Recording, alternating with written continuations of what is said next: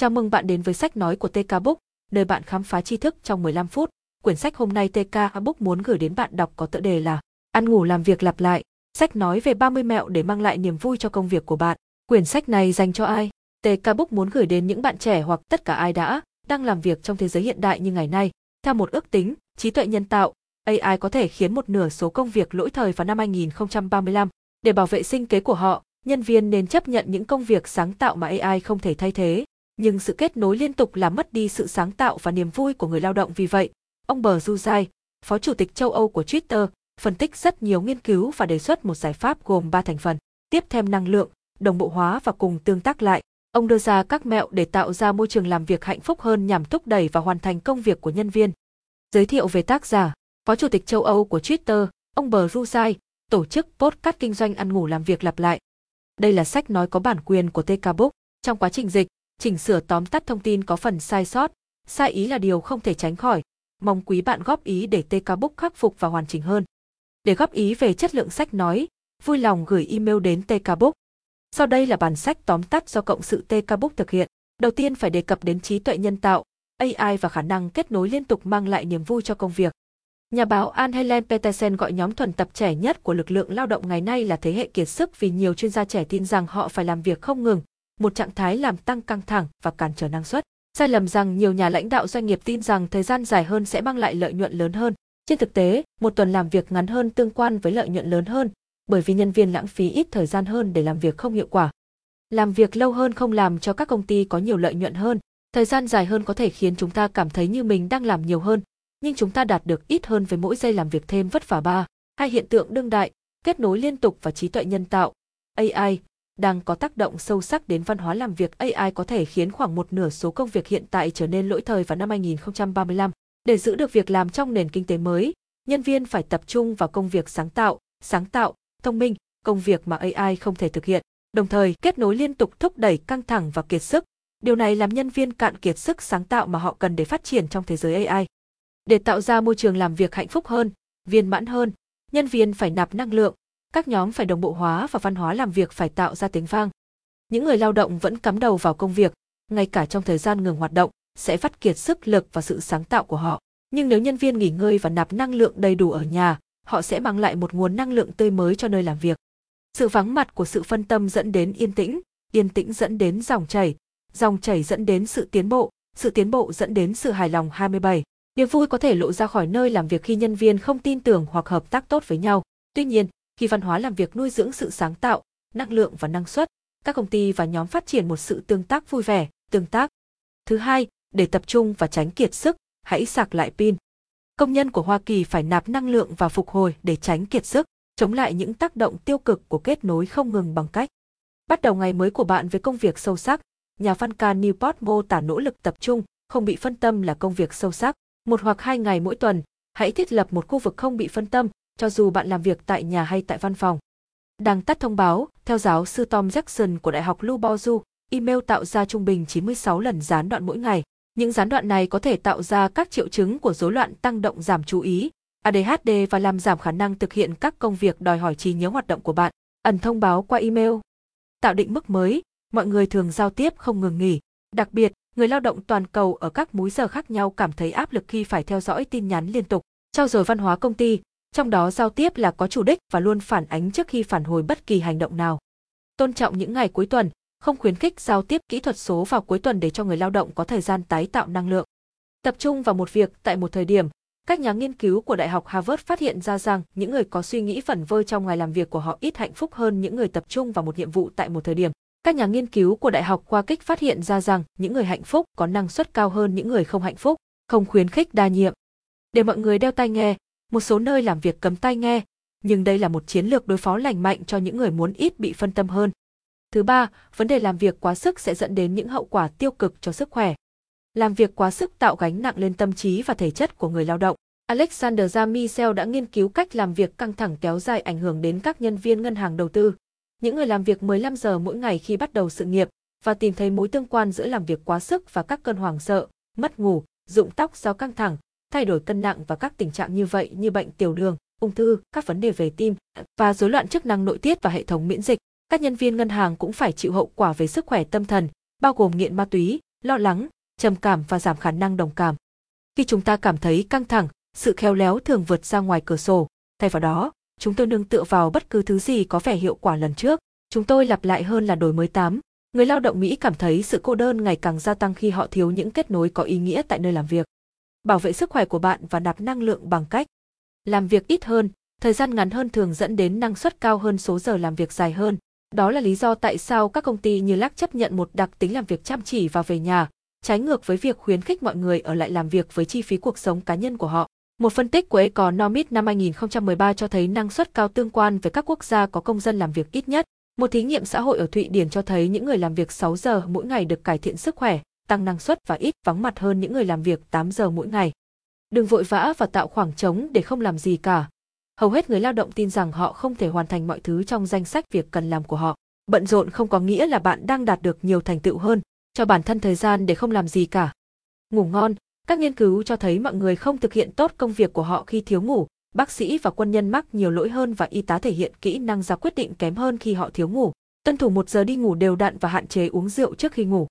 Thay đổi tư duy của bạn, tạo môi trường làm việc chỉ có kết quả tập trung vào các mục tiêu rõ ràng, ngắn hạn hơn là dành thời gian tại văn phòng. Hãy thử đi dạo trong các cuộc họp thay vì ngồi xuống, các nhà nghiên cứu Mazili Oppezo và Daniel A của Đại học Stanford phát hiện ra rằng hơn 80% những người tham gia nghiên cứu có nhiều ý tưởng sáng tạo hơn sau khi đi dạo. Đi bộ kích thích tư duy phân kỳ, những ý tưởng sáng tạo, độc đáo, trái ngược với tư duy hội tụ, những suy nghĩ dẫn đến các giải pháp tiêu chuẩn. Nghỉ trưa, chỉ mùng 1 tháng 5 công nhân Mỹ cảm thấy họ có thể nghỉ trưa bình thường. Nhiều người ăn ngay tại bàn làm việc của họ, ở lại văn phòng thay vì nghỉ ngơi dẫn đến kiệt sức. Hãy thử ăn trưa với những người bạn thích, Điều này giải phóng chất endorphin và làm tăng hạnh phúc của bạn. Điều quan trọng thứ bốn chính là truyền cảm hứng cho nhóm của bạn bằng cách kết nối với động lực bên trong của mỗi thành viên. Nhà nhân chủng học Robert Dunbar đã nghiên cứu động lực học của nhóm và kết luận rằng khi một nhóm vượt quá 150 người, thì sự tin tưởng và hợp tác là sai lầm. Để xây dựng sự gắn bó, đừng cố gắng tạo ra một nền văn hóa làm việc đồng nhất cho tất cả người lao động. Xây dựng các nhóm nhỏ tin cậy lẫn nhau và có thể tự chủ giải quyết các trách nhiệm cá nhân bằng cách làm cho họ cảm thấy đặc biệt, hiệu quả các nhà lãnh đạo cung cấp cho các thành viên trong nhóm cảm giác thân thuộc với xã hội và kết nối sâu sắc với đồng nghiệp của họ.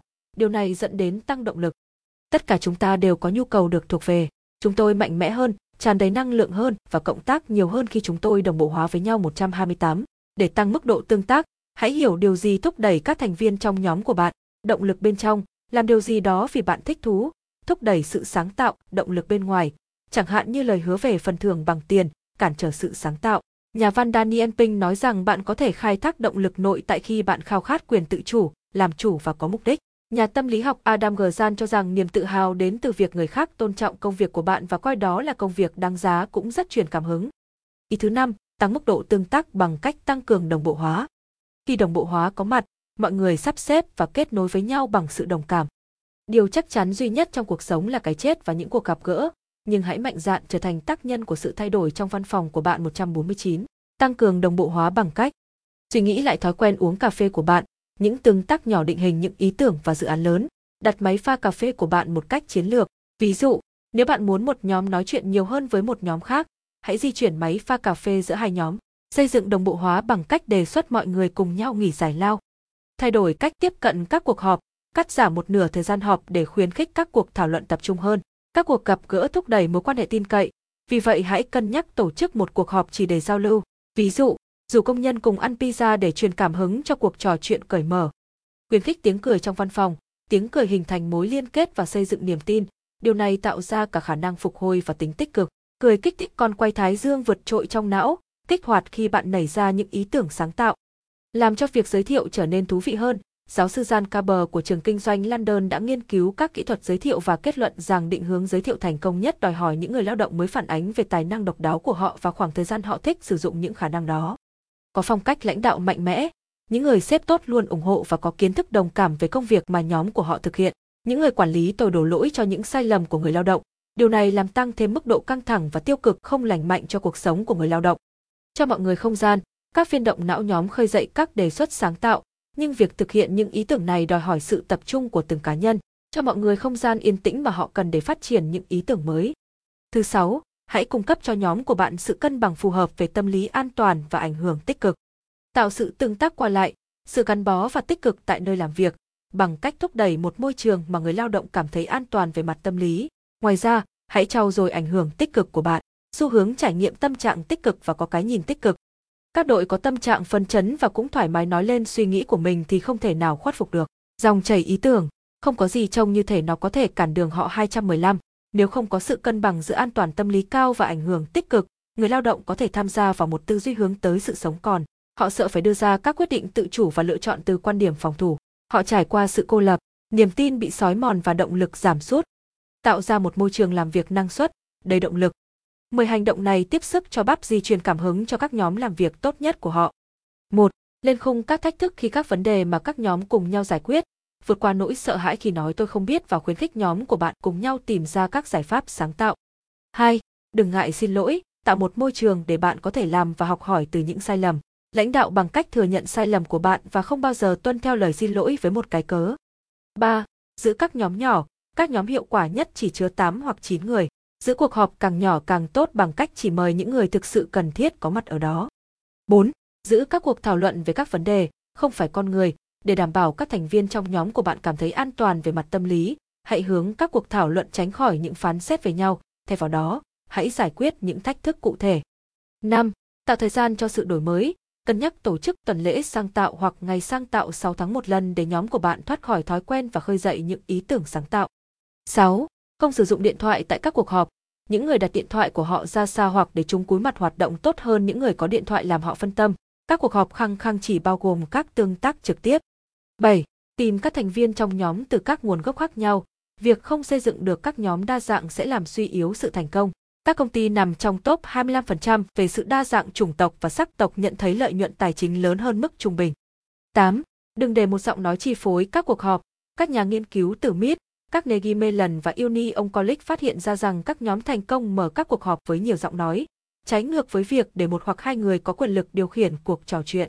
Bắt đầu cuộc họp của bạn một cách im lặng và để mọi người đọc tài liệu thảo luận thay vì yêu cầu ai đó mở đầu bằng một bài thuyết trình. 9. Sắp xếp tiền hành xác, nuôi dưỡng một nền văn hóa tò mò thưởng cho việc đặt câu hỏi. Mời nhóm của bạn tưởng tượng các kết quả tiêu cực có thể xảy ra trước khi chúng xảy ra trong các cuộc thảo luận về chiến lược nhiên liệu. 10.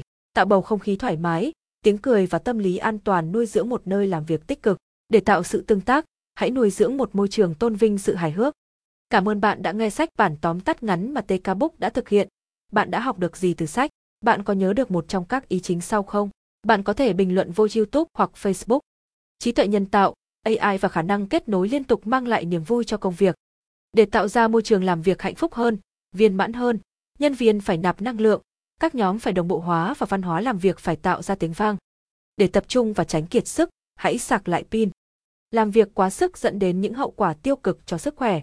Truyền cảm hứng cho nhóm của bạn bằng cách kết nối với động lực bên trong của mỗi thành viên. Tăng mức độ tương tác bằng cách tăng cường đồng bộ hóa. Cung cấp cho nhóm của bạn sự cân bằng phù hợp về tâm lý an toàn và ảnh hưởng tích cực. Tạo ra một môi trường làm việc năng suất, đầy động lực. Cảm ơn bạn đã lắng nghe sách này. Sách được cộng sự TK Book dịch ra từ sách nước ngoài và được rút gọn lại theo cách nghĩ của TK Book và dùng phần mềm ghi âm lại bằng ngôn ngữ tiếng Việt cho người Việt Nam nghe hiểu ý chính của sách trong vòng 15 phút và áp dụng. Đây là sách nói có bản quyền của TK Book. Trong quá trình dịch, chỉnh sửa tóm tắt thông tin có phần sai sót, sai ý là điều không thể tránh khỏi. Mong quý bạn góp ý để TK Book khắc phục và hoàn chỉnh hơn. Để ủng hộ tác giả và nhà xuất bản các bạn có thể mua sách gốc. Để ủng hộ TK Book các bạn có thể mua phần ebook và audio của TK Book với giá chỉ 15.000 Việt Nam đồng. Bạn có thích bản tóm tắt này không? Kiến thức này có đáng để chia sẻ không? Tất cả bạn bè của bạn có thể đọc toàn bộ bản tóm tắt này, thậm chí không cần đăng ký. Để ủng hộ kênh các bạn có thể like, đăng ký kênh, share sách này đến bạn bè, người thân của bạn. Đó cũng là động lực cho TK Book để tạo thêm được nhiều sách nói hay, hữu ích cho cộng đồng và bạn đọc. TK Book, nơi bạn khám phá tri thức trong 15 phút. Bạn có thể nắm được những ý chính từ sách trong một cuộc sống bộn bề bận rộn như ngày nay. Cảm ơn các bạn đã lắng nghe.